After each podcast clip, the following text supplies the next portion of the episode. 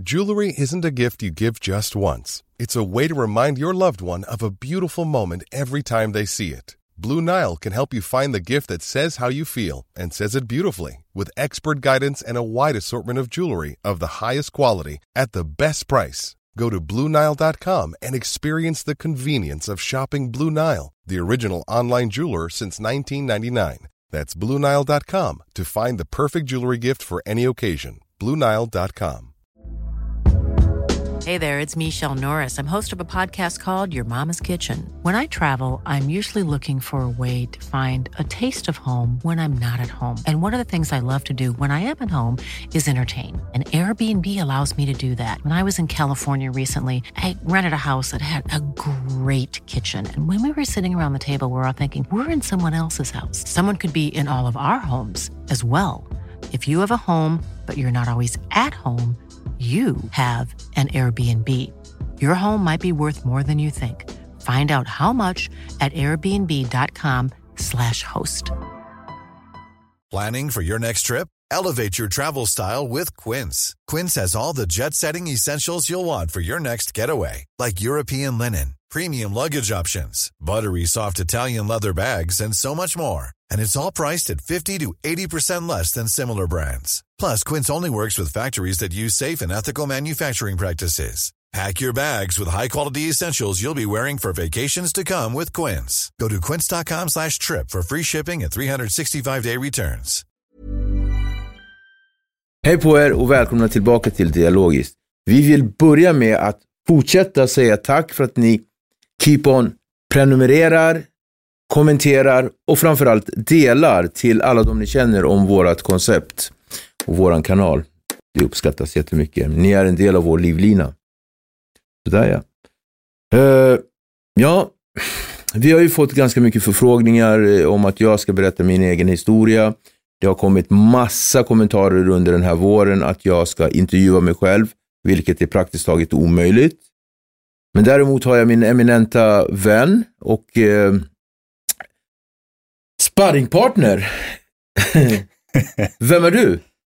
Jag heter Mikael, mm. går ofta under artistnamnet Linkan. Mm. Och jag är ju, precis som du säger, lite av din assistent här. Jobbar mycket bakom kulisserna för Dialogiskt. Mm. Men eh, idag känns det känns bra. Jag får ju, det är premiären framför kameran. Mm. Välkommen. Tusen tack. Eh, och eh, tanken med det är att vi ska göra en Q&A eller vad är det? Kan Exakt. du berätta? Ja, men jag är här egentligen på tittarnas begäran. Eh, I princip varenda avsnitt vi har släppt under Dialogisk historia så har ju frågan, eller liksom, det har kommit önskemål om att man vill höra din historia.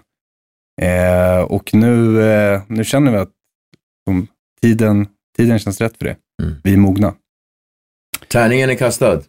Ja, och varför tror du att eh, tittarna är nyfikna på dig? Jag vet inte.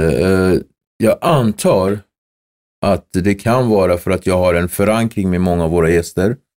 Mm. Eh, praktiskt taget, alltså jag tror allihopa har jag någon form av historia med och det säger ändå ganska mycket om mig. Att jag eh, dels är ganska gammal, eh, men också att jag har väl varit lite överallt i olika konstellationer. Jag tror det är väl den enda som jag inte känner från förut, så här personligen, är nog Syster Sol. Nej, men det är några stycken förresten. Mm. Det är några stycken. Det är mera Syster Sol. Jan Emanuel, Anis Don Demina, alltså så här som man har en personlig relation till. Nej, men det är fler, mm. men många i alla fall. Det tror jag kanske är så att de har fått lite så här smakprov på. Uh, jag har varit i olika konstellationer mm. uh, och så. Och sen har jag kanske droppat lite så här. Man har ju fått små smakprov. Det har varit mm. allt ifrån uh, spö Warren G och, mm. och sådär. Ja, det... jag, är själv, jag är själv nyfiken. Ska vi, ja, men precis. Ska bli kul där. Ja. Riktigt kul. Så vart, eh, vart inleds första kapitlet utav Viktors liv? Vart den inleds? Ja. Eh, nu vill jag vara lite så här, men, eh, mm. ja, men jag vill nästan säga Kap Verde-öarna. Eller nästan, det är ju så. Vilket år? 74. Så jag är ganska gammal, relativt. Eh, född på Kap Verdeöarna. Mm. 1974. Vilka uh, var dina föräldrar?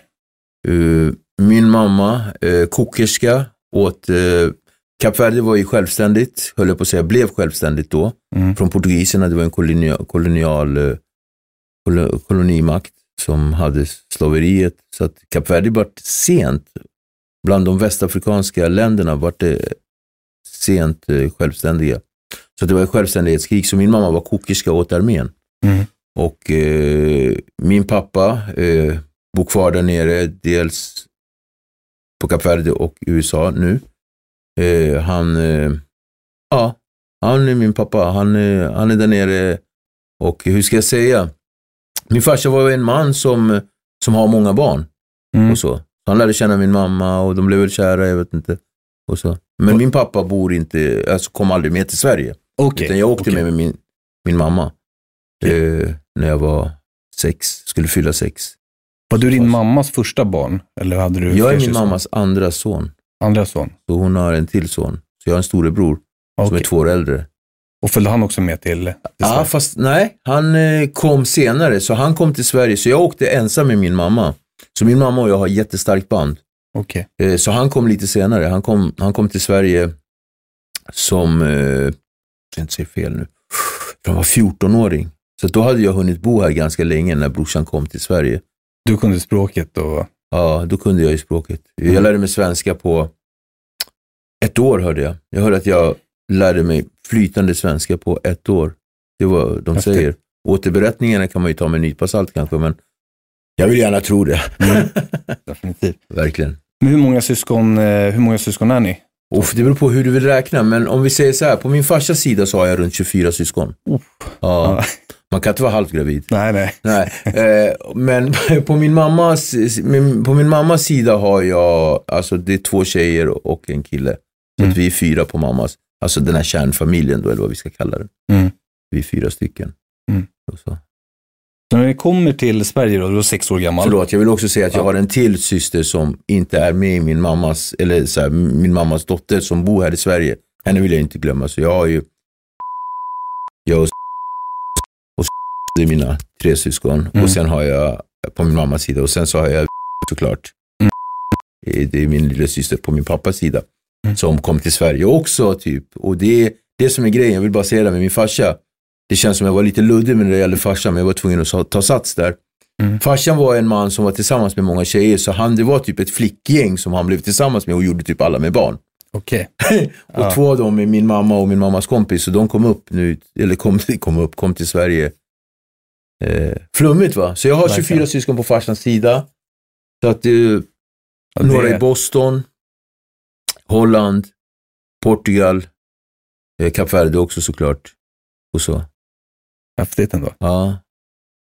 Och eh, när ni kommer till Sverige när du var sex år gammal, Mm. sa du. Mm. Vill, eh, vart hamnade ni i Sverige då? Och vilka... Hur Jag hamnade i? Nacka. I Nacka. Bam! Mm. Jag studsade rakt in i 1979 års höst, vinter. Mm. På den tiden så var det liksom vinter på riktigt. Vintern kom redan i oktober. Sen tog den en liten nap Mm. I november och så kom den tillbaka med stor kraft i början på december. Så såg det ofta ut. Och sen så var det ju vinter ända fram till april, Mm. maj kanske. Det var riktiga vintrar. Så när jag kom till Sverige, jag kommer ihåg det, att det var liksom bara vitt överallt och vi hamnade i Ektorp i Nacka. En idyllisk eh, tillvaro. Så Mm. jag kommer från ganska bra, jag skulle kunna haft väldigt bra förutsättningar geografiskt, eh, insatser från liksom, alltså skola och så, så jag hade det rätt bra. Och jag kommer ihåg liksom, där ute på gården, det var ju så fantastiskt fint. Mm. Och så. Jag kom ju till Sverige, mm, när jag var liten så föddes jag med salmonella. Så jag var ganska sjukt barn. Så att jag hade en så här, eh, salmonella magsjukdom. Så att eh, när jag eh, var liten så blev jag sjuk och jag lärde mig gå ganska sent. Alltså typ när jag var två år eller någonting sånt där. Jag tror det är något sånt. Eh, och min mamma var kokerska åt armén som jag sa. Och mamman blev vän med några som jobbade på Sida, hjälporganisation som kom ner till Kap Verde för att liksom hjälpa till med det här. Och det var Sven Aschberg, alltså Robert Aschbergs farsa och hans fru. De jobbade där och han, Sven Aschberg var en, en eh, chefskirurg, en av de bästa kirurgerna i, i Sverige. Så här, allmänt känd. Och de och min mamma liksom anammade en vänskap på något sätt. Så att jag, de hjälpte mig att bli frisk liksom. Men också det jag vill säga med det är att via dem kom vi till Sverige. Så när vi flyttade till Sverige, då bodde vi hemma hos familjen Aschberg första året eller någonting sånt där tror jag. Okej. Ja. Och sen så, så här, och mamma började jobba på Nacka sjukhus. Och min mamma är värsta krigaren. Mm. Mm. Häftigt. Hur var liksom, om, man, om jag skulle vara en fluga på väggen eh, inne i, i er lägenhet i Ektorp, hur var, liksom, hur, hur, hur hade ni det där hemma? Hur var, ni kom ju, jag kan tänka mig, ett, ett nytt språk, en ny kultur. Alltså, eh, om du var en fluga på väggen så skulle jag vara tapetblomman ibland. Mm. Mm. För jag, jag, jag var liksom både tapetblomman, jag var rebellen, jag var det duktiga barnet och jag var medlaren i min familj. Eh, och det är de här vuxna barnbeteenden som man har. Eh, på grund av att det är det som barn utvecklar när det finns en i familjen som har någon form av alkoholism. Pappan var, min pappa var periodare. Mm. Så att han drack liksom några gånger om året och var totalt liksom gränslös och inte alls nice. Och, ja, men bitvis våldsam också. Det är den historien jag har. Så jag kommer från en väldigt, väldigt sargad och dysfunktionell familj med alkoholism i. Och det, det, det är sorgligt. Och, sådär. och jag känner själv nu när jag bara pratar om det, hur jag som liten pojke var väldigt, väldigt förvirrad. Och när de flesta barnen inte ville gå till skolan så ville jag gå till skolan. Jag... Eh, Mm. Så, så om den här flugan på väggen, som är du nu då, Mm. skulle vara där så skulle det, när vi var hemma så kunde det blandas med mycket skrik och jidder och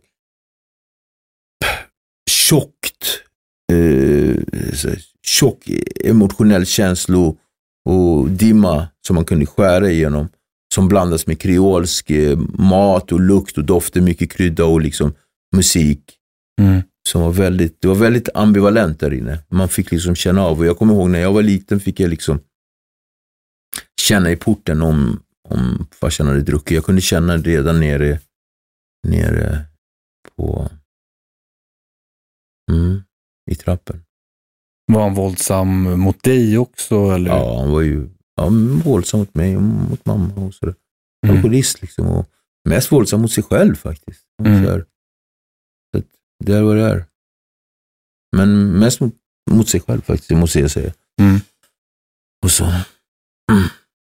Om man tänker utanför på gården, Viktor, när du kom utanför hemmet, Ja då, men precis. hur var du där? Då var jag, det var en helt annan femma. Berätta. Alltså jag var ju, jag kallades ju för Virre. Och det säger ändå jävligt mycket. Eh, och jag, eh, wow, alltså jag satte igång sådana löp. Alltså.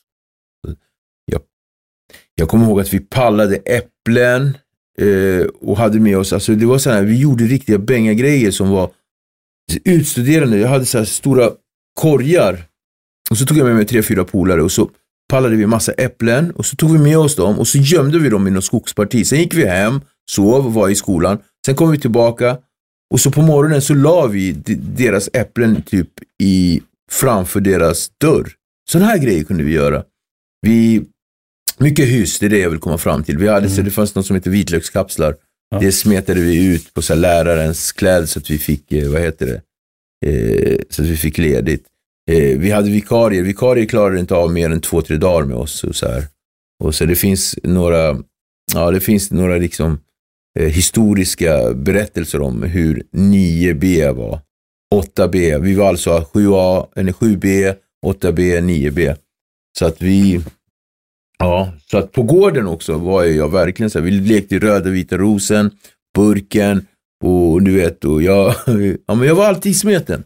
Jag var alltid ganska, jag sökte hela Det var tiden. som du var kicksökande. Ja, jag sökte hela tiden en kick. Så man säger att du var liksom snäll så? Var du en omtyckt person? Ja, men jag, var ja, men jag, jag var omtyckt. Jag var Mm. nog, eh, jag var väldigt omtyckt. Jag var snäll och jag, så inte bråkig på det aggressiva sättet? Nej. Så. jag var snäll och, och jag tyckte om andra människor. Men det gjorde jag. Mm. Jag, var, jag var snäll. Men det som var grejen med mig, jag mobbade faktiskt inte.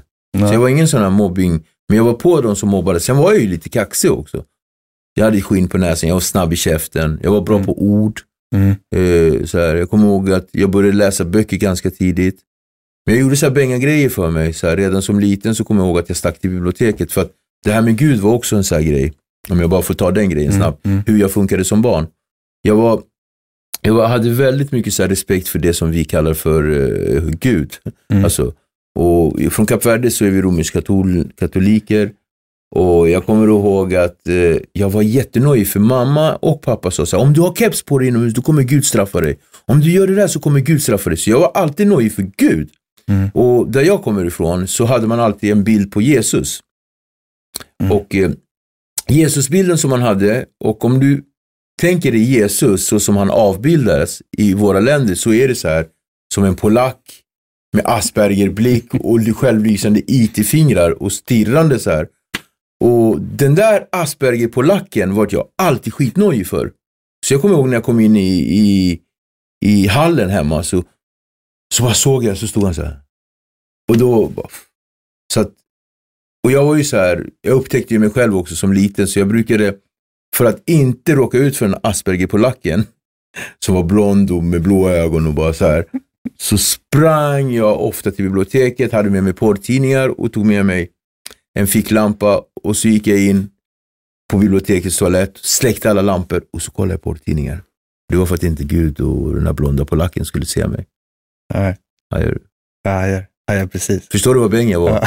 Alltså jag, jag var helt så här, äh, och så. Men hur var det i skolan då? Kunde du, hade jag du lätt för skolan? Jag tycker jag var vass. Ja. Tycker jag. Mm. Och jag har fått det återberättat för mig att jag var ändå rätt bra i skolan. Jag var duktig, duktig på svenska, SO. Eh, gymnastik kunde jag varit mycket bättre för om jag liksom inte var så jävla lat. Jag gick typ till gympan och gjorde någon så här extravagant eh, hopp, eh, så här grej och sådär. Men så här, jag, jag ville göra andra prylar. Mm. Det enda jag känner själv så här att jag kunde bli bättre på i skolan, det var matte. Mm.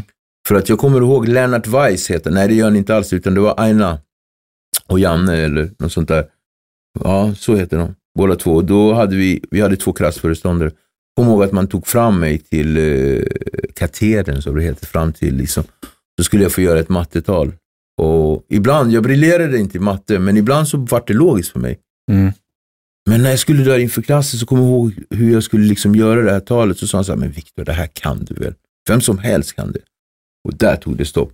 Efter den gången, då liksom det här med matte, det är liksom, jag känner fortfarande när jag ska liksom tänka till, då bara, En prestationsångest. ja, det, alltså matte, så att matte var, matte blev en grej som liksom följde med mig genom hela skolgången där jag kände så här, shit, Mm. jag kommer ihåg så här, att man skulle söka till vissa, vissa vad heter det, så här, gymnasier, så här, där de bara, men du måste kunna bra matte. Så jag duckade alla grejer bara för jag var så nojig för att konfronteras med min matte. Mm. Hade du, om vi pratar den här tiden, Mm. hade du någon, minns du om du hade någon dröm då som liten om vad du, vad du ville bli när du blev stor om man säger? Ja, när jag var liten så ville jag hålla på med teater.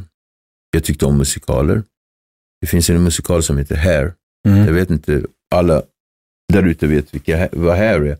Men Hair är en musikal med massa hippies som röker braj och är i Central Park och de har älskog och de sjunger. When the moon... Har du hört den? Ja, ja. It's in the seventh house. jag hade en sån film när jag var liten. Mm. Det var en av mina favoritfilmer Och den faktiskt. filmen är så fet, är Mm. Aquarius. Nu har inte jag värsta sångrösten, men det var också Ola och Per, det var två musiklärare. De lurade i mig att jag kunde sjunga. Så att jag gillade musikaler och eh, jag... wow. Så jag så sa så här, men Victor du kan ju sjunga. Och då hade vi någonting som hette skolradio på onsdagar. Mm. Där man la upp en mikrofon och så liksom så spelade man upp liksom ja, varje onsdag för skolan vad som hände på, på, på, ja, för skolan. Och då hade vi, så då var det liksom elevrådet som hade hand om hela det jippot och då pratade de om vad som händer i skolan och sådana grejer. Och sen så hade vi alltid någon som typ sjöng eller någonting. Och jag blev innestående sångare för den grejen. För att man lurade i mig att jag kunde sjunga. Så att eh, varje vecka fick jag komma med en ny låt. Och jag var inne i någon Elvis-härva på den tiden. Mm. Så jag sjöng Elvis-låtar i typ ett år. Ja. Ingen stoppade mig. Så, att, så jag kunde liksom Love me tender, love me dear. Sådär. Och sen nästa onsdag så var det så här. Lemonade, such a refreshing drink. Och så där kunde jag hålla på och ingen stoppade mig. You ain't nothing but a hound dog. Och bara höll på sådär. Och det blev bara värre och värre och värre. Och till slut så fick jag liksom någon så här överhöghet och blev övermodig så att jag började sjunga duetter med dig själv. Med mig själv. Love lift us up where we belong. Och sådär. Och så kunde jag svara Ain't no mountain high. Först, och bara höll på. Och ingen stoppade mig. Nej. Och, men måttet var rågat. Det var när jag körde Mikael Rikfors och Susanna Alvengren. Liksom, och så här. Har du hört den? Där? Jag irrat blind på vägen. Och liksom, och jag bara, vad håller jag på? Och det är den där grejen, nu håller jag på och driver, men det här är dagens sanning. Det här höll ju på i ett helt år. Jag tror vi gick i femman eller någonting. Så det där är viktigt. Jag, han kan sjunga så jävla bra. och det var så här. Eh, Men modigt ändå ju. det var jävligt modigt. Och det är modigt av mig att liksom kunna säga så här, för att jag hade ju ingen som helst filter eller skam. Men jag ville hålla på med teater, jag ville hålla på med musik och jag ville framförallt skriva en bok. Och det jag vet att jag ville göra, det var att jag ville faktiskt hålla på med media. Mm. Och jag sa det till min farsa och då sa han så här, men sånt där ska man inte hålla på. Så jag skulle ju vara tvungen att gå på aikido, jag skulle hålla på med kampsport, vilket jag också gillade. Men någonstans så fick jag en skamkänsla. För jag tror, alltså farsan sa ju det, det är bara så här bögar och homosexuella som håller på med sånt. Liksom. Mm. Och jag hamnade i en identitetsgrej, så att som liten pojke så trodde jag att jag typ var homosexuell. Alltså jag visste inte riktigt ens vad det var. Hur Så gammal var du här ungefär? Femman. Fy, femman, fyra, den här perioden. 10-11 år. Där Ja. Så jag kommer ihåg att när jag började högstadiet, ända in tills jag började högstadiet, kanske hela skolgången så ville inte jag byta om med de andra och jag badade inte bastu utan liksom kalsonger och det fick man ju inte bada med shorts ofta. Det var, men det där är ju...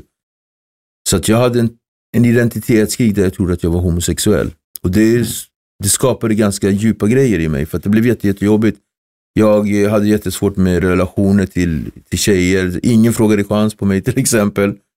Men jag fick ju höra sen att jättemånga var kära i mig, men det var att jag var väldigt så här, eh, och, och, alltså för, att, för att gå tillbaka till just den där grejen, så var det också det här med mina drömmar om det jag ville bli.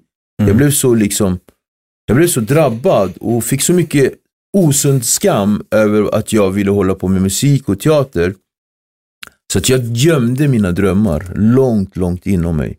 Mm. Och så, här, så när man frågade så här, vad vill du bli när du blir stor i skolan så var det alltid någon flöjt som ville bli polis, någon riktig idiot alltså. Ja, jag ska bli polis. Det var någon annan flöjt, brandman, sen var det någon dumhuvud som skulle bli läkare. Kanske den smartaste var väl den som skulle bli läkare. Mm. Men jag visste aldrig vad jag skulle bli. Nej. Eller jag visste, men jag ville inte säga för jag var så rädd att man skulle shamea mig. Så jag gömde min dröm långt inne i mig och till slut så tappade jag bort den. Eh, måste bara komma in. Det är faktiskt en som frågar här. Eh, Ja, jag trodde alla det där var folks frågor. nej, eller, jo det är det. Men, eh, men, men, är. nej, men jag, en till fråga som jag missade här, rättare sagt. Ja. Eh, men många undrar om din utbildning på grund av din eh, talförmåga och att du, du blir berömd för att du har ett väldigt eh, bra vokabulär. Mm. Vad tror du att det kommer ifrån? Ja. Vokabuläret. Utbildning. Ingenting med min utbildning. Jag är utbildad alkohol och drogterapeut Mm. Med kriminalitet som inriktning och lite sådär. Så att, men det har ingenting med det att göra. Nej. Nej, men jag far mig fram med så här, olika sorters later och fasoner så att nej, men jag har bra tal. Det Du läste jag. mycket sa du Jag har läst jättemycket. Jag har suttit inne på anstalt ganska mycket. Mm. Så jag har haft tid att läsa. Vi kommer komma in på det lite längre fram här. Mm. Men eh, när vi är inne på tonåren då. Eh, hur, var, hur var Stockholm på den här tiden för, för liksom en Rörigt. Ung kille? Berätta, ta oss Stockholm med. var rörigt. I dagens Stockholm är hetsigt. Mm. Det var Här pratar vi hetsigt. slutet av 80-talet, Ja. början av 90-talet. Idag är det hetsigt. På Mm. våran tid var det inte hetsigt, det var rörigt. Eh, om du visualiserar dig hur eh, det såg ut, liksom Sveavägen, eller Hötorget ända fram till Sveavägen, då hade du liksom raggarna som åkte runt med sina raggarbilar och stoppade hela Stockholmstrafiken, eller innerstadstrafiken. Sen hade du massa ungdomar, det var liksom Jessica Folker, eh, eh, vad heter det, Rolle, Kungen och Kungsan, Essa, alla de här olika ungarna från olika orter liksom som kom. Det var de från, o- unga från Norsborg, Fittja, Jordbro, Tensta, Rinkeby, Vällingby. Och det var liksom som att alla kom till Plattan först och möttes där. Och, och, och sen så gick man, speciellt Sveavägen var ju liksom ett ställe där man hängde på. Mm. Och så gick vi och vi var kickers. Och det var ju liksom eh, Public Enemy, Eh, Do the right thing-filmen. Eh, wow, jag liksom bara, och så, så mycket Heavy D and the Boys, det var sån där musik. Eh, och det var hiphop, det var liksom hiphoppare som hade afrofrisyrer som var som trappsteg och liksom så här. Eh, kläderna var super loose, jeansen var så här breda så de gick ut över skorna. Och man hade någon jeansaktig eh, tröja eller så hade man Levi's tröjor med hål i. Så näthål och så, till, och så hade man basker kanske eller någon hip och så alla klottrade. Ja, men hörni, det var en potpurri av kultur, urban culture och den drabbade alla barnen. Mm. Alla tonåringar kom till stan och möttes där och man blev vänner. Så att det var ju också att man gick i klungor på kanske 10-15 ungar åt gången. Så, att, så såg det ut. Det var inte hetsigt utan det var rörigt. Med någon form av eh, ordnat kaos. Och vi gick in och gjorde så här, gick in i affärer och snodde liksom. Skivorna var så här stora, LP-skivorna. Och ja, Ni är första generationen kan man säga utav, åtminstone hiphopen i Sverige. ja men jag vill, jag vill tro det. Mm. Jag vill tro det. Jag vill tro det. Eh, och hiphopen i Sverige, det var ju väldigt speciellt liksom. Det började liksom, som, som, som jag sa, Robin Razz, eh, Leila K kom lite, lite längre fram där, det kanske inte var riktigt, riktigt då. Men vi har liksom, det var Carl Dayal, Quincy Jones, alla de där och Stockholms natt kom och hela det löpet. Och jag kommer Quincy och de där, de stod och, och breakade utanför Åhléns och, och sådana här grejer. Och, ja, Var Paolo Roberto kungen av Kungsan? Paolo Roberto var absolut inte, ja, det minsta han var, det var kungen av Kungsan. Den som är kungen av Kungsan, det är Roland Bengtsson, även kallad greven. Och Benke var ju liksom en sån kille så att han var ju liksom, ett, eh, eh, vad heter han, Staffan, eh, han som, Hildebrandt? Staffan Hildebrandt som gjorde film. De letade ju efter den här kungen av Kungsan för att ha honom till Stockholms natt, men Bengtsson, han var ju oresonlig. Honom kunde man liksom inte liksom ha i något eh, ändamål som, som, som var en dialog, utan han, Gränslös. han var gränslös. Han sket i allt. Han var en jävla skit alltså. Ska vara med i någon jävla rulle alltså. Jag ska inte vara med i någon jävla film. Alltså förstår du? Så, och han var svart kille och pratade så här som en greve och kunde inte säga är och kan inte säga är. Så han var ganska rolig, men han hatade poliser och jag tror inte han gillade folk som ville att han skulle vara med i en film. Så att på tal om Paolo Roberto är kungen av Kungsan, Nick Speaks, och det vet han ju själv. Mm. Det är allmänt känt tror jag. Ja, det känns så. Och lite, nu bubblar det i Stockholms stad, det händer massa saker, ni springer runt på Sveavägen och det, ni har kul låter det som. Det låter ändå som ett, det låter ändå som ett varmt Stockholm. Jag får en, en eh, liksom... Ja, men det, det är varmt så, Stockholm där, eh, som är bitterljuvt. Lite som rabarber. Mm. Gillar du rabarber? Ja, Mm. Rabarber smakar ju liksom tack. gott, sött och så ibland så blir det syrligt. lite... Har du ätit så här så att det liksom skapar någonting här? Ja. Så där kunde Stockholm vara. Man kom till Stockholm och då var det Levinskis och allt var så här fint och alla gillade varandra och, och liksom det var en sammanhållning och, och sådär. Och sen kunde det liksom mynna ut till sen kväll. Och då dök rasisterna upp liksom. Vi hade mycket skinnbulor och det blev mycket slagsmål och, och sådär. Eh, Just det, och deras, eh, de höll till de på helikopter. helikopterplattan i Gamla stan. Så det var ju mycket bråk och så. Det var, det var mycket våld faktiskt. Fast, ja men det var våld. Mm. Mycket knivar kanske, mycket knogjärn, nunchakos. Det känns som att kampsport, karatefilmer Ja, men det var alltid någon jävel som gick på taekwondo. mm. höga sparkar. Höga shit sparkar och tofs liksom. Så, oh! Och ninja-tofflor. Ninja, ja men vi hade så kung fu-skor Ja. liksom. Och så bruna sulor och svarta som man köpte på Bud och Nord. Just jag det hette då. Mm. Eh, Jag vet inte ens om det var Bud och Nord då, men man fick ju liksom så här. Och så hade man nunchakos som man inte visste hur man använde. Nej. och sådär. Eh, Så det var väldigt, det var en romantiserad eh, känsla, eller romantiserad bild av våld. Mm. Det fanns ju liksom, och det som jag menar var det bittra, det är liksom just det här våldet. Våldet är, våld är aldrig bra. Nej. Och sen så var det ju många ungdomar som var faktiskt i utanförskap. Så att de här kidsen som sökte sig in till stan, jag vet inte om du har sett den här dokumentären eh, Husby. Jo. Så det, var, det, det var ju liksom där, man sökte sig till Fryshuset, man, gick, man plankade in på Gröna Lund, man plankade in på de här spelningarna. Just det, Fryshuset. Va? Ja, och det som, det som det gjorde var att det skapade också en utanförskap när alla de kidsen som kunde gå hem gick hem. Då fanns ju liksom ett, ett antal som inte kunde gå hem och jag tillhörde väl några av de som valde att inte gå hem för att det var så jobbigt hemma. Alltså man var ju så... Och då åkte man runt med nattbussen Mm. 94. Ja, för många frågar också lite så här, när kriminaliteten kom in i ditt liv. Wow, när kom den inte in? Jag kommer ihåg mitt första brott var jag åtta år gammal. Oj, Då gjorde vi inbrott på mitt dagis. Mm. Och vi var ute en söndag och så hade de låtit dagiset vara öppet så att vi studsade in där och det hade så här pepparkaks, det var en sån tradition av pepparkakshus. Mm. Då var det så här 78, 79, 80, 81, 82, alltså det var så här pepparkakshus från tio år tillbaka som de hade gjort. Och en del var ju så gamla så de hade så här spindelnät kvar så vi bara gjorde, ni vet inte om ni vet vilka, vem kakmonstret var? Det är Jo, Mupparna. Ja, så att vi spelade kakmås och bara tog sönder och vi dödade alla fiskar jag kvar. Alltså vi gjorde ju katastrof på det dagiset. Så de stängde ner dagiset i tre veckor tror jag. Mm. Konsekvens. Så det var ju mitt första liksom så här. Men sen började jag hänga mycket med polare i Jordbro i tidigt tonår. Och det vill jag också säga att vi började med smash and grabs väldigt, väldigt tidigt. Det var vi snodde en Ford Transit. Det är alltså en, eh, en bil, en buss, en Ford. Mm. Eh, och så hade vi alltid en Mazda 626 eller en Saab 9000 som vi snodde och vi hade två bilar. Och sen så gick vi in och bara smashade rutorna. Och ibland så var vi där dagen innan liksom, eller på dagen. Det finns något som heter råttor, eh, nej förlåt, eh, vibbar. Sprayade med lackfärg på vibbarna eller så fanns det liksom råttor på fönstret som vi tog sönder. Så att det inte blev värsta larmet, men ibland kunde larmet gå. Men det vi gjorde var att vi slog sönder rutan och så bara smasha in och bara rensa så mycket man fick med sig. Fyllde Ford Transiten och sen så den här som hade den stulna bilen liksom avledde polisen och väktare, för väktarna kom ju alltid först. ABAP som de hette då, och Securitas. Eh, så det gjorde vi i ganska många år och vi, blev, vi fick bra med pengar med det där, mm. på det och liksom många affärer gick i konkurs. Hur gammal är du här ungefär?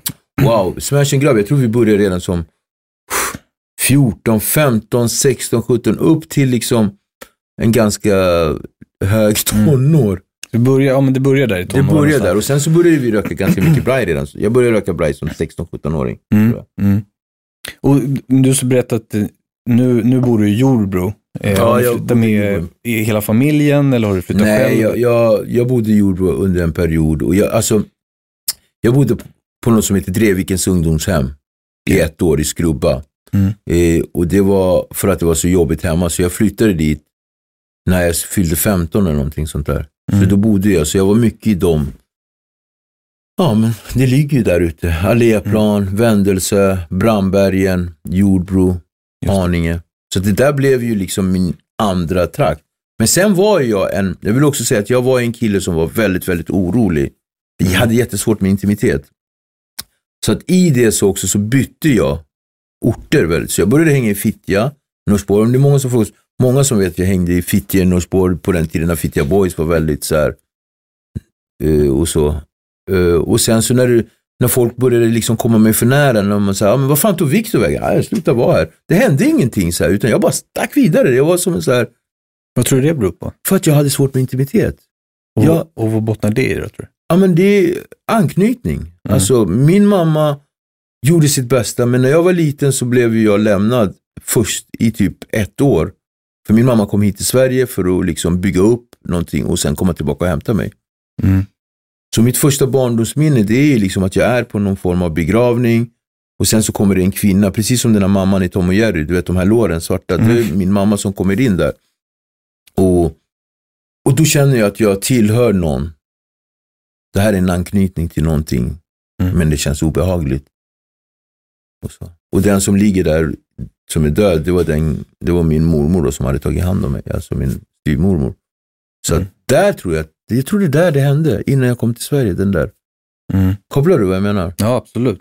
absolut. Är det rörigt? Absolut. Nej, eh, förlåt jag skrattar, men jag Nej, fick en sån bild med Tom och Jerry. Ja, men du vet den där mamman, hon med de stora låren. Ja, Lilla Sportspegeln. ja. Ja. du kommer ihåg det? Det avslutades alltid med Tom och Jerry. Exakt.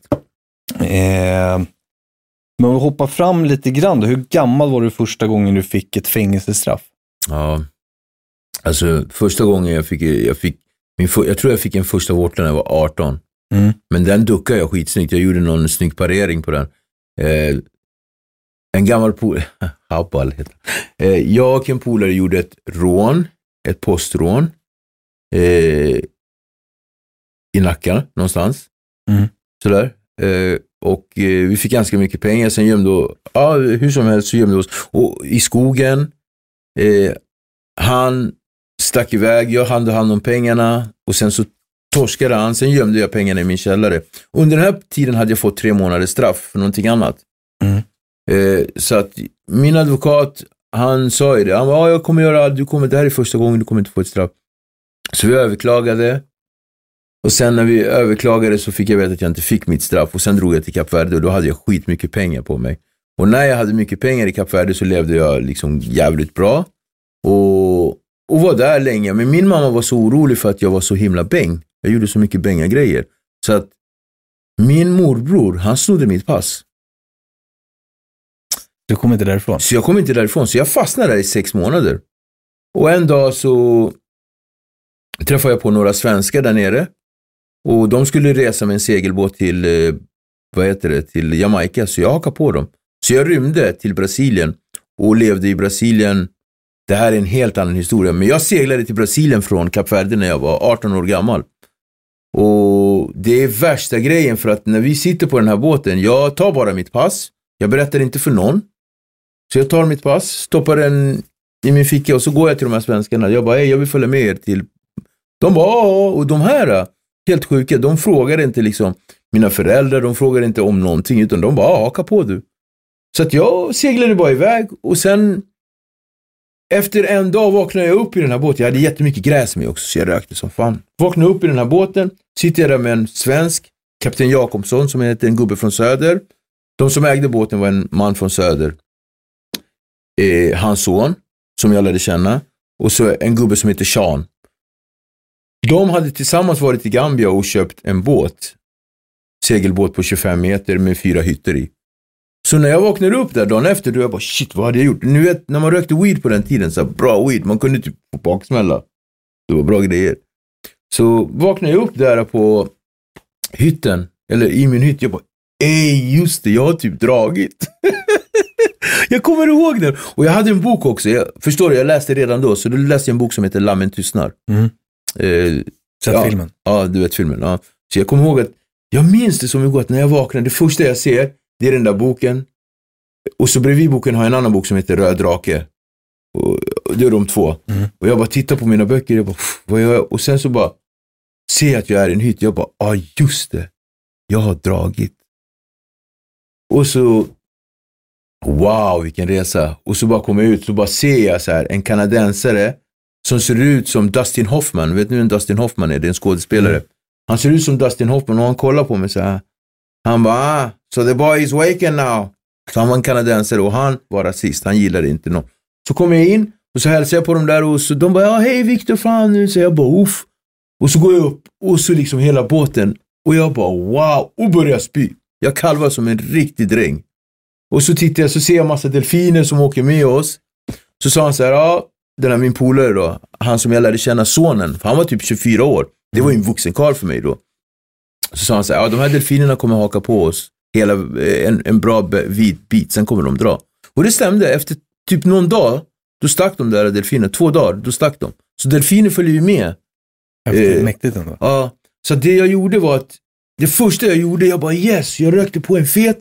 Jag satte på mig en eh, livlig, alltså så här, eh, vad heter det som, man, som du har när du bygger?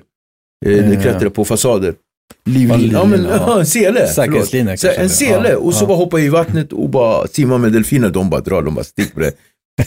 Men där blev det så här. Så det där är en ganska flummig grej. Sen jag kom, så kommer jag ihåg, det här är typ bara några dagar. Och plötsligt så sitter det två svarta män där. Som inte jag har sett tidigare. Du var så bäng typ, eller? Nej, det var att de var gömda. Mhm. Så de här två, en var från eh, Guinea-Conakry och den andra var från Nigeria. Det var två människor som hade betalat för att bli smugglade. Så de här männen som jag träffade, det var alltså smugglare. De smugglade människor över Atlanten. Och de smugglade förmodligen eh, massa vapen. För sen, när vi åker lite, det blir bråk på båten. Jag vill bara dra, det här måste jag dra den här historien. mm. Det blir bråk på båten. Och eh, en av de här killarna, han, eh, han slänger sjökortet. Och nu vet ett sjökort, det är för att man ska kunna se var man är någonstans. Mm. Så han slänger vårt sjökort, En karta typ? en karta. Mm. Mm. Och, så när vi började, så vi hamnade i en storm. Mm. Den här resan skulle ta oss sju dagar. Den tog oss 14 dygn. Vi hamnade liksom i, vi kunde inte liksom segla som vi skulle för vi hade ingen sjökort. Så vi fick, för våran, förlåt, det där jag vill säga, vi hamnade i en storm. Mm. Och i den stormen så pajade det våran motor. För den här segelbåten hade en motor.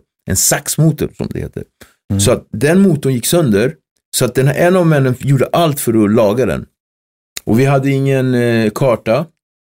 Så att vi fick valla, som det heter. Typ, om man vallar i. Eh, Obehagligt men eh, Ja, häftig det upplevelse. var helt sjukt och jag kommer ihåg liksom att efter sex, fyra eller fem dagar, då började min sjösjuka försvinna. Mm. Och jag kommer ihåg att vi fiskade barracuda och vi hade massa flugfiskar också som kom upp så här. Så att de kan man ju inte äta, men det betyder också att man var tvungen att, att rensa upp. Och så precis när vi hamnade vid Brasiliens kust gick vi på en sandbank. Båten åker ner så här.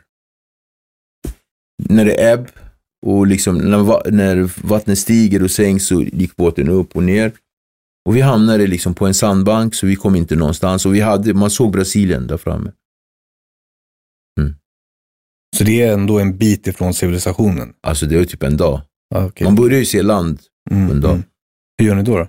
Nej, det här ska du få höra. På den tiden var det jättemycket pirater.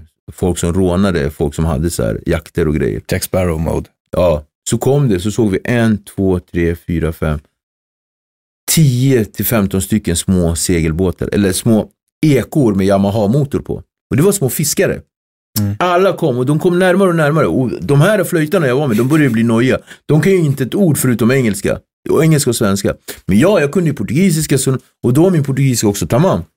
Så när de kom så, så började jag se, då var det så här små indianer, 1,30 med hatten på. Alla var identiska. De bara, oh. så bara pratade vi med dem och, ja. och de hjälpte oss in. Och så kom vi in i Brasilien. Så Mm. jag var kvar i Brasilien. Sen drog de här svenskarna. Så de lämnade mig i Brasilien. Så jag var kvar i Brasilien själv i typ några månader. Så jag var länge i Brasilien.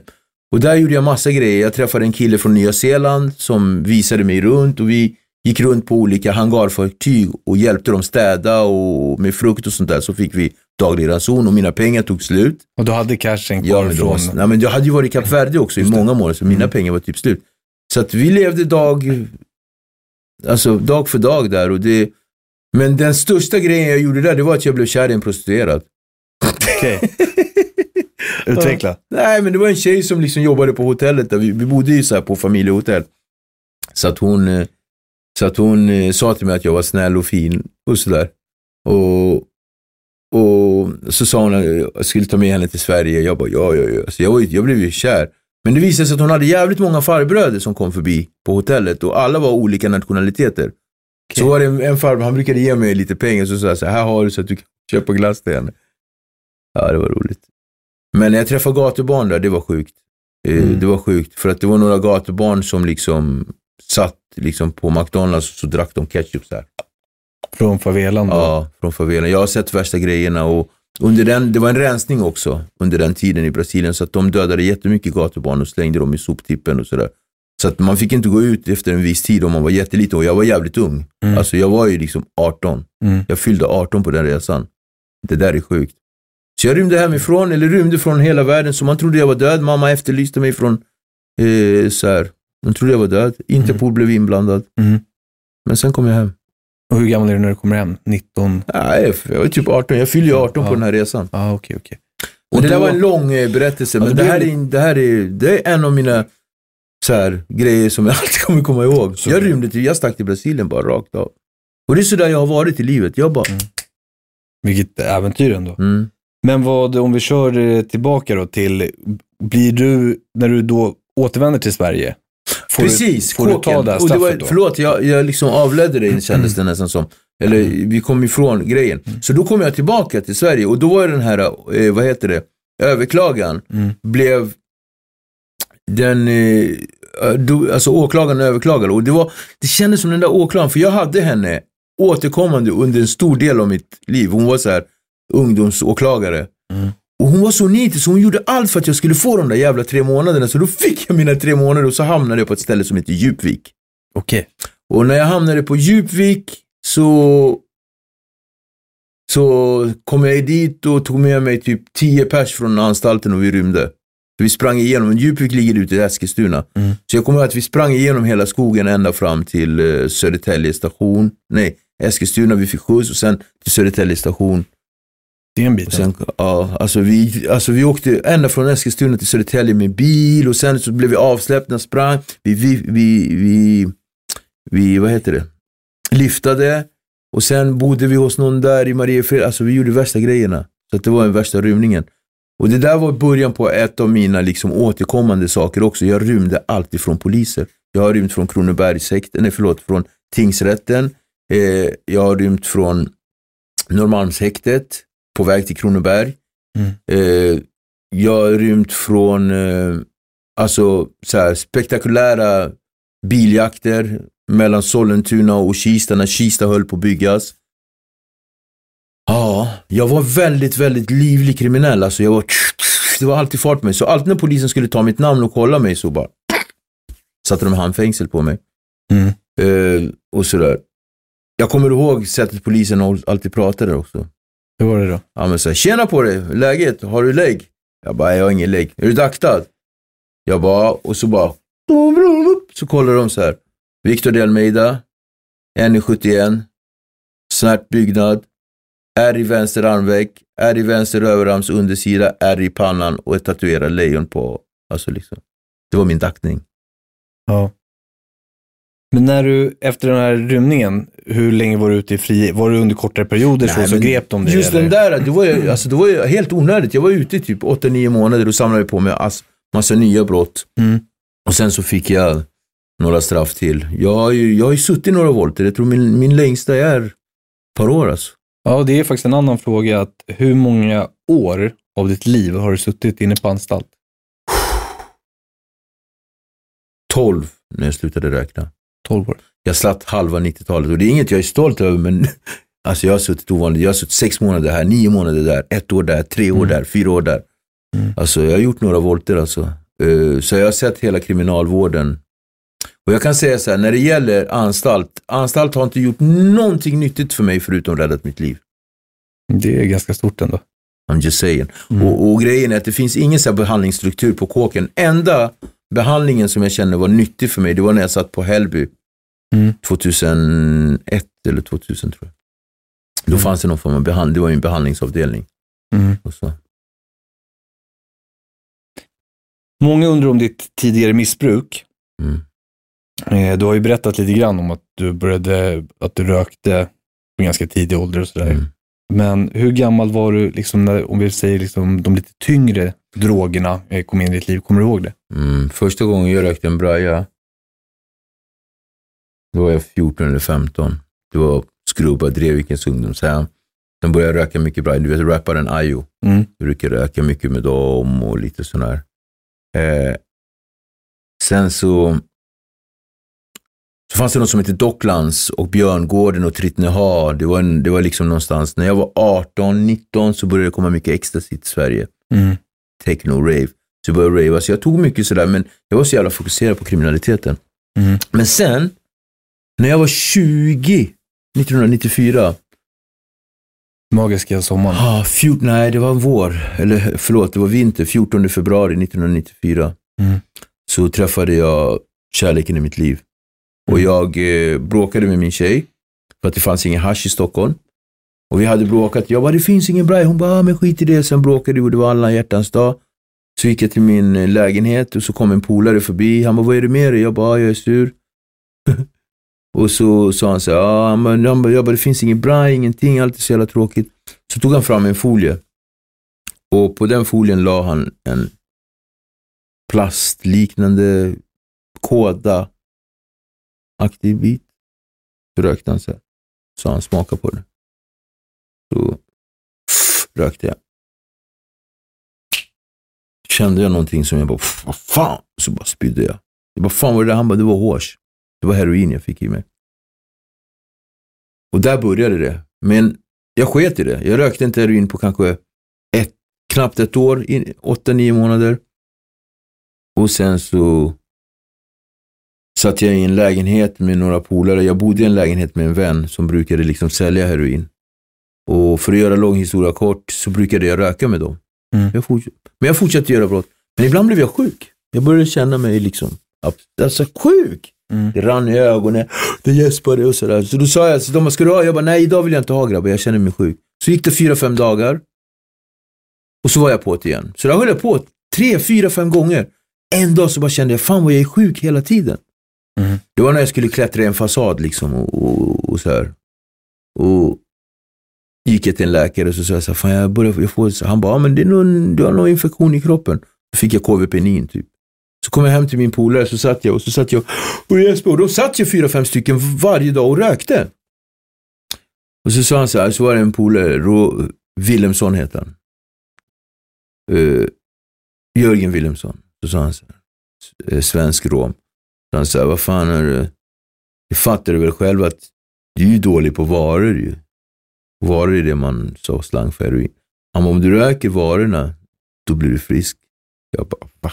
Jag, bara, och jag, jag var så frisk som person, mitt tankesätt, så att jag tänkte så här, eftersom jag är sjuk så ska inte jag ha i någonting i min kropp som inte min kropp ska ha. Så jag rökte typ inte ens en cigg när jag var sjuk. Mm. För så, så, frisk, så frisk var jag, typ, fast ändå. Mm. Men när han gav mig den där foliet och jag liksom rökte, så blev jag helt varm inombords. Och det kändes som hela universum gav mig en stor kram bakifrån. Jag var typ hooked. Efter den dagen så visste jag att så fort jag gäspar, eller om det rinner, eller om det kryper i benen, kan jag ta ett blås, så får jag den där kramen. År ut, år in, så sökte jag den här kramen. Den var aldrig som den första gången. Den blev aldrig som den första gången. Det blev gyttjigt. Det blev smutsigt. Men du ville någonstans tillbaka till den där första kramen? Den där kramen. Och jag hittade den aldrig. Lika mycket som jag sökte den där kramen, lika mycket så sökte jag den här drömmen som jag hade gömt inombords. Det jag ville bli. Kommer du ihåg det i början? Mm. De hör ihop. Definitivt. För när jag tog det där blåset heroin och liksom blev fulländad någonstans, så kom jag i connection med min dröm. Mm. Det var en känsla av övergivenhet, en känsla av förlust, en känsla av att inte duga till, som gjorde att jag liksom gömde min dröm. Du vet. Här kom den här kramen och sa och så att kom den här kramen och sa till mig, det är lugnt. du duger precis som du är. Precis som du är. Fastän du inte har din dröm så finns jag här.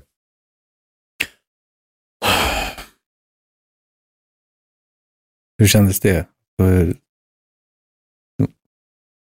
Vad hände med Viktor då?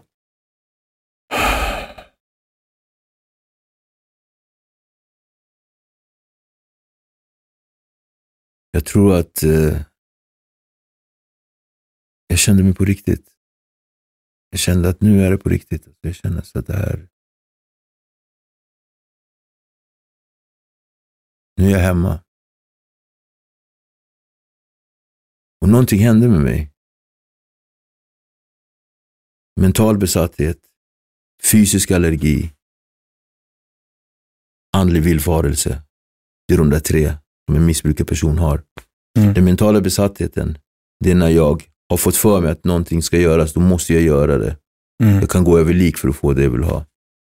Fysisk allergin, det är att om jag håller upp från någonting, alkohol, eller droger.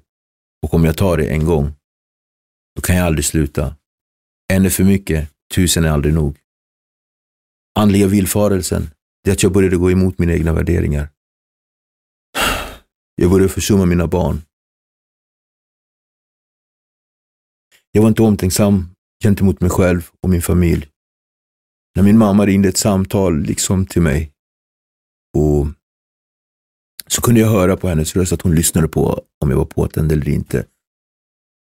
I det bästa av världar så kunde hon höra att jag satt på kåken eller var på inlåst på något sätt och då kunde hon andas ut. De där tre styrt mitt liv i 20 år. Mm. Ah. Fullkomlig? Ja. Och det hör väl ihop lite också när du någonstans går in i missbruket Mm. så går det hand i hand, misstänker jag, med, med din kriminella bana också. Mm. De ena, den ena behöver den andra, så att säga. Ja, för att egentligen så är det ju faktiskt så att många tenderar att bli kriminella när de har ett missbruk för att finansiera. Men jag var ändå kriminell från början. Mm. Jag vill inte liksom lägga etikett på något sånt där, men jag var ju dysfunktionell. Jag är dysfunktionell. Mm. När jag är dysfunktionell finns det ingenting jag kan göra med måtta. Nej. Om jag liksom går in i de där tre. Mm. Till exempel om jag liksom spelar eller gambling och går in i mental besatthet, då kan inte jag sluta spela förrän jag liksom har vunnit och spelar ut. Och, och, och liksom, den fysiska allergin, det är om jag liksom äter, tröstäter, så kommer jag aldrig sluta äta. För jag kommer alltid fortsätta äta tills det liksom, uh, stärvningen. Mm. Och den andliga villfarelsen, det är att hela tiden så går jag emot mina egna värderingar. Jag blev också en sprutnarkoman Mm. när jag var 26-27. Mm. Och liksom, jag ska vara glad att jag inte liksom har hiv eller liksom har hepatit C. Alltså, jag ska vara jävligt glad. Jag är frisk och, och sådär. Men det är de grejerna som händer när man är i ett missbruk. Mm. Eh, Precis som det är med allting så kan man inte vara halvt gravid som jag brukar säga. exakt. Eh, och hur kunde ditt liv då se ut då som, som missbrukare? Om du bara får, om du, Ja men, om vi återigen blir en eh, mygga på väggen. ja, men mitt liv kunde liksom, så det, det, var olika, det var olika faser i missbruket. Mm. Sista tiden så, så mådde inte, alltså, wow, jag kan gå tillbaka till i början av mitt missbruk. Då skulle jag leva snabbt, dö ung och bli ett vackert liv. Och sådär, lik, förlåt. Och sådär höll jag på länge. Leva snabbt, dö ung och bli ett vackert lik. Mm. Och jag, pff, jag körde på. Men eh, sen fanns det en period då, då det också eh, då det också fortfarande var ett krigande. Hela tiden ett krigande. Och liksom bara, man skulle liksom bara ha tag, göra vad som helst för att få droger. Och sen så, så fanns det en period då det också bara var misär. Mm. Så det fanns en period då det fortfarande var kul, glans, så här, romansfasen. Sen fanns det den andra perioden då man var liksom så här, man skulle ha det till varje pris. Tre så här, olika eh, drivkrafter. Sen den sista perioden som liksom, den allra sista året, jag tog nio överdoser på sju dagar, sista veckan i missbruket. Då bodde jag på ett härberge och inte hade någonstans att gå förutom att jag gick upp på morgonen, gick till Systembolaget, köpte lite cider, fick i mig lite droger och så gick det runt sådär. Och sen köpte, och så jag baseade också ganska mycket kokain, det vill Mm. jag också säga. Mm. Så att jag var ju kokainist och heroinist. Mm. Catching my drift. Absolut. Och jag kan säga till dig, för exakt sju år sedan så såg jag ut så här. Mm. Och så här såg jag ut. Hur mådde du då? Du beskriver det så att din, din mamma var orolig. Fanns det mycket skuld och, och skam? Och... Alltså jag... Alltså det här med känslor och sådär, det kom sen när jag liksom vaknade upp och blev typ drogfri. Men under den här tiden, då var jag namp. Mm. Alltså bedövad. Det fanns liksom inte. Jag bara var. Och jag kunde till och med säga så här att det var så skönt att få vara i den där. Mm. Jag, ibland när det så här, när jag tänkte bara tanken. Alltså jag kunde typ ha knark Mm. och vara skitflummig, gå hem, ha massa knark och gå och lägga mig och vara rädd för att knarket ska, ska ta slut. Förstår du på vilken nivå det var? Mm. Så det fick mig till och med att vakna och knarka upp det jag hade och vaknade ändå utan knark. Det där är vansinne. Mm. Så att på den här tiden, jag tyckte liksom att skönt att inte få känna. Mm. Men så är det med känslor. De är som livbojar. Du trycker ner dem under ytan så kommer de upp igen. Det kom, pam, pam, pam. Mm. Du säger att om sista, sista året, nio överdoser, Mm. du har ju onekligen haft änglavakt. Ja, Eh, men det där är bara de nio. Jag, jag har haft änglavakt, mm. eh, verkligen. Jag har haft eh, värsta flaxen. Vad skulle du säga, en annan fråga är väl egentligen, att när, vad blev vändpunkten för dig? Jag vill gärna säga så här att typ någon sa någonting stort till mig, att så här, mina, mina barn eller någonting sånt där. Utan nej, vändpunkten var för mig att en vacker dag så bara tände jag lampan. Alltså jag bara kände så här, nej, nu räcker det. Mm. Och så är det med allting med mig. Jag kommer inte göra någonting förrän jag har bestämt mig. Mm. Ibland tar det tid. Mm. Jag är inte världens bästa människa idag. Alltså. Och så här, ja men det är jag ju inte. Jag är inte fullkomlig. Men jag är mycket bättre än vad jag var förut. Och jag kan säga så här, den sämsta dagen idag är Mm. tusen gånger bättre än den bästa dagen förr i tiden. Mm. Alltså så är det. Och du vet, jag kan låta, alltså så här, om jag låter någonting komma före mitt tillfrisknande eller min drogfrihet, då kommer jag förlora det på vägen. Men så fort jag blev drogfri, för jag försökte hela tiden att bli drogfri. Jag åkte till Italien på behandling, jag har varit i Portugal på behandling, jag har gjort geografiska flykter, jag har liksom någonstans skaffat familj. Allt det där, men jag har förlorat allting. Mm. Om jag låter mitt tillfrisknande gå före, om jag liksom tänker på att jag ska vara drogfri, då kommer de här sakerna till mig. Som jag, där. Eh, nej, jag vet inte vad som hände. Jag bara tände lampan. Men kan inte kan det inte ha varit du hela tiden? Den här lilla, lilla pojken vi pratade om tidigare. Mm. Den här lilla pojken som började, som blev lite förtryckt får man ändå säga. Mm. Började tvivla på sin manlighet Mm. och att han fanns där hela tiden. Men nu, nu fick han nog och, och gick och tände lampan. Ja, den där musikalartisten. eller Exakt. Där. Intervjuaren, för jag ville ju hålla på med intervjuer. Du ville skriva på en bok. scen. Jag ville göra någonting. Mm. Och visst. Och, och jag måste ju bara säga att i min drogfrihet, när jag var fyra månader, gammal höll jag på att säga, när jag hade varit drogfri fyra månader, Mm. tjejen som jag har min yngsta dotter med, hon träffar mig i Gamla stan. Vi tar en promenad och vi går i Gamla stan.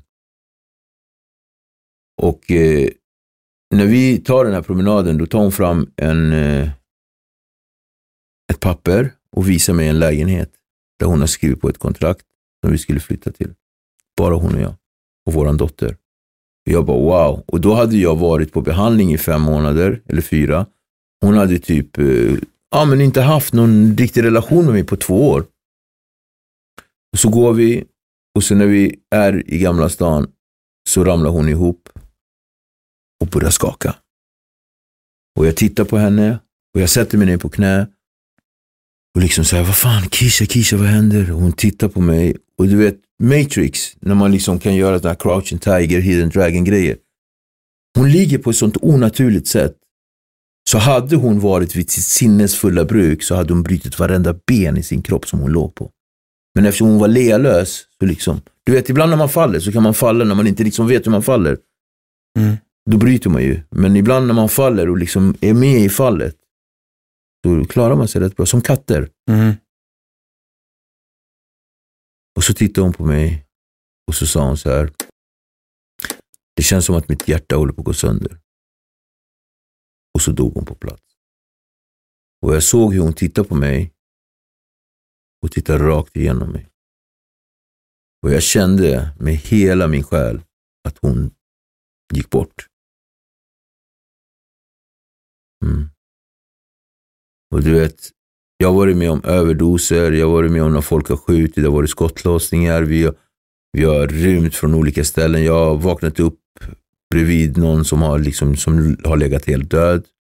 I både bil och i trappor, i hiss. Tre olika så här, döds... Jag har sett döda människor många gånger. Alltså. Mm. Ett gäng. Men den här gången så kände jag så här, wow. Jag fick någonting av henne. Och så dök det upp en läkare och en sjuksköterska från ingenstans och började göra hjärt och lungräddning på henne. Och de tog mig åt sidan. Och jag kommer bara ihåg att sen sitter jag i en ambulans och den kommer in på, på Sankt Görans sjukhus, in på e-, IR, vad heter det, akuten. Och där är det fullt med människor. De drar upp henne på en brits, bam! De sliter upp hennes eh, linne.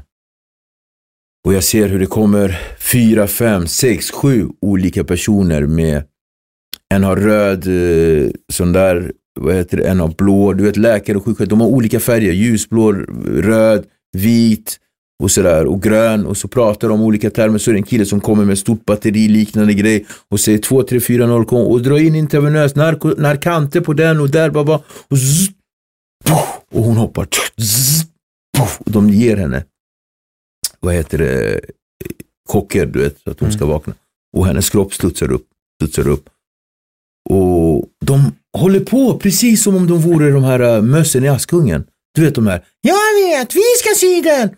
Och de bara liksom håller på allihopa och jag bara följer med och så är det en kille som bara tar ut mig. En tjej, förlåt. Som tar ut mig och så bara, hej Viktor, kommer du ihåg mig? Jag har varit med dig tre gånger för ett halvår sedan när du tog överdoser. Ja. Så tog de in mig i rummet och, och jag kommer ihåg när dörrarna liksom slår igen och jag ser hennes ögon när hon ligger där. Mm. Och det där var min dotters mamma. Då sa de att hennes hjärta gick inte att rädda. Hon dog. Och den händelsen har gjort mig drogfriare. Ja, för vad, händer, vad händer där när du står... blir För du är ju någonstans i början av din Drogfrihet. egen, precis, nykter och drogfrihet. Eh, du har en liten dotter. Mm. Det som händer är att de känslorna som jag känner, jag kan inte säga vad det var för någonting, men det är en samling av jättemånga känslor som... Och...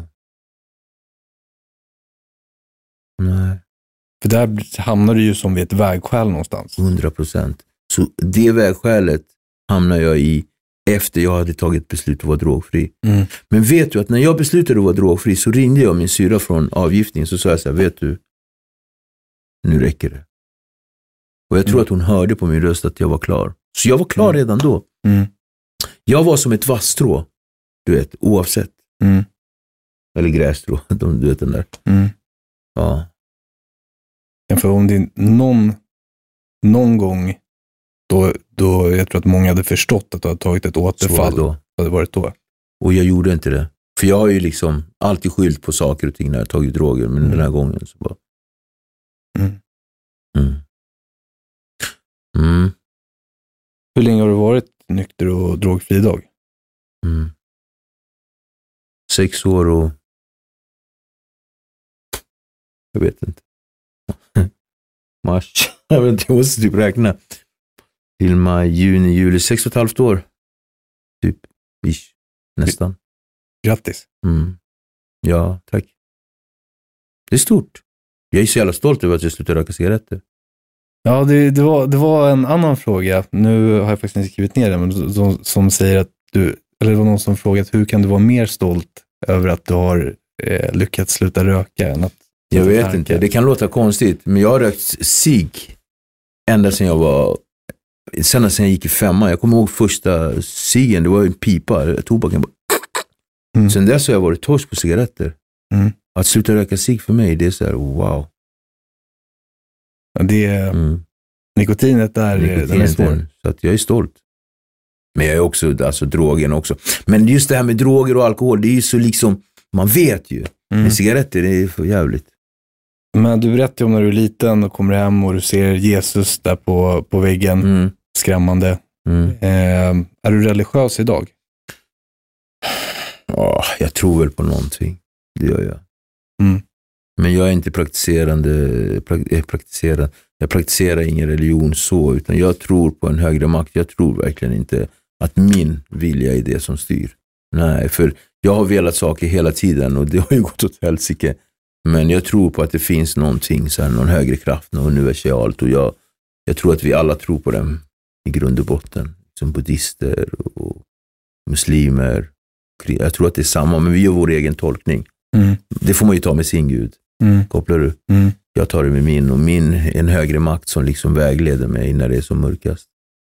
Ja, för där svarade du på, på en till fråga. Det är många som har frågat om du är Mm. muslim. Nämligen. Mm, Det är ofta, jag tror att du kanske refererar eller säger, nej jag vet inte, mm, vart den frågan. men då fick du svar på den frågan. mm. Men hur, hur eh, återigen stort grattis till din drogfrihet. Tack. Eh, hur ser ditt liv ut idag? Idag? Mm. Jag sitter här. Jag får börja göra det jag gör. Jag kommer skriva min bok. Mm. Inshallah, på tal om att vara islam. Eh, jag eh, skulle kunna varit mer olycklig än vad jag är. Alltså, alltså, jag skulle kunna vara olyckligare. Så att jag är nöjd med min tillvaro faktiskt. Det Mm. kunde varit mycket värre. Eh, ja. Ja, Skulle du säga att du liksom har förlåtit dig själv? Men det har jag. Mm. Jag har gjort upp med mig själv. Mm. Det har jag. Eh, Jag jobbar med killar. Mm. Jag utbildar, jag utbildar mig till terapeut. Så här. Mm. Sent. Eh, Jag körkort. Alltså så materiella saker, det kan man bara... Du har lägenhet? Jag har lägenhet. Eh, sådär. Mm.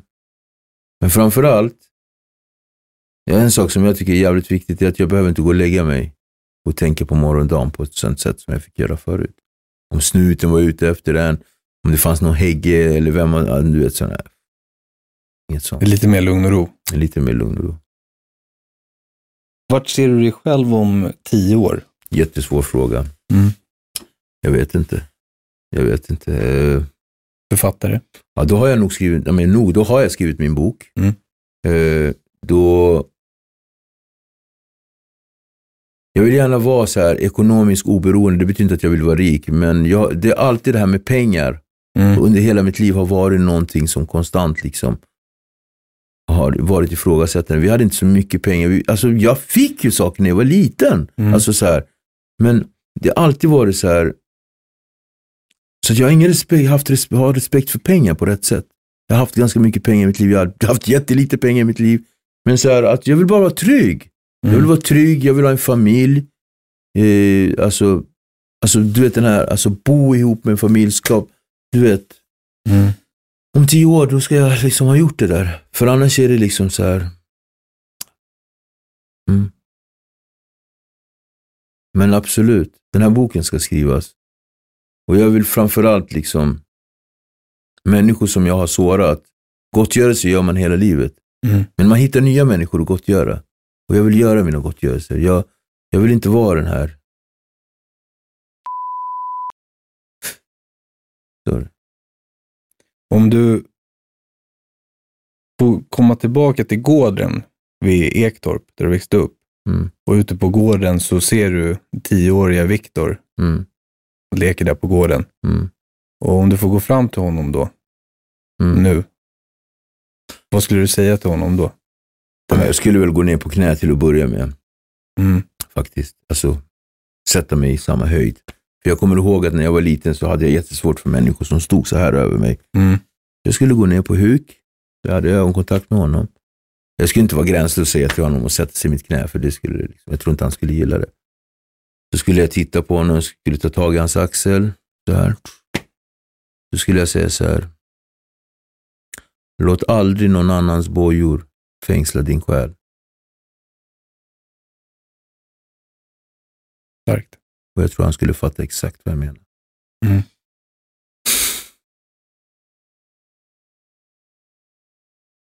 Så, stort tack för att eh, du har delat med dig av din historia. Tack själv. Eh, jag hoppas ju verkligen på att du kommer att skriva den här självbiografin. Jag känner mig ganska säker på att du kommer göra det också. Mm. känns som att eh, under den tiden vi har lärt känna varandra så känns det som en Du, du är en hårt jobbande man. och eh, tack för att du ger oss dialogiskt. Tack själv.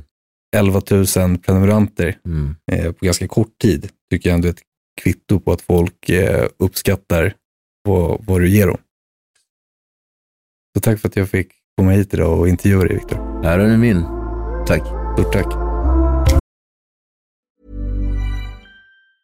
If you thought the only way to get a more defined jawline with natural looking results was through surgery, think again. Juvederm Volux XC is a non surgical injectable gel filler that improves moderate to severe loss of jawline definition and can help you achieve natural looking results with little downtime. Even better, this improved definition lasts up to one year with optimal treatment. No maintenance required. Improve jawline definition for a smooth, sculpted look with Juvederm Volux XC. For important safety information and to find a licensed specialist, visit juvederm.com. That's J U V E D E R M.com. Not for people with severe allergic reactions, allergies to lidocaine, or the proteins used in Juvederm. Common side effects include injection site redness, swelling, pain, tenderness, firmness, lumps, bumps, bruising, discoloration, or itching. There's a risk of unintentional injection into a blood vessel, which can cause vision abnormalities, blindness, stroke, temporary scabs, or scarring. Talk to a licensed specialist to find out if it's right for you. Even when we're on a budget, we still deserve nice things. Quince is a place to scoop up stunning high-end goods for 50 to 80% less than similar brands. They have buttery soft cashmere sweaters starting at $50, luxurious Italian leather bags, and so much more. Plus, Quince only works with factories that use safe, ethical, and responsible manufacturing. Get the high-end goods you'll love without the high price tag with Quince. Go to quince.com slash style for free shipping and 365-day returns.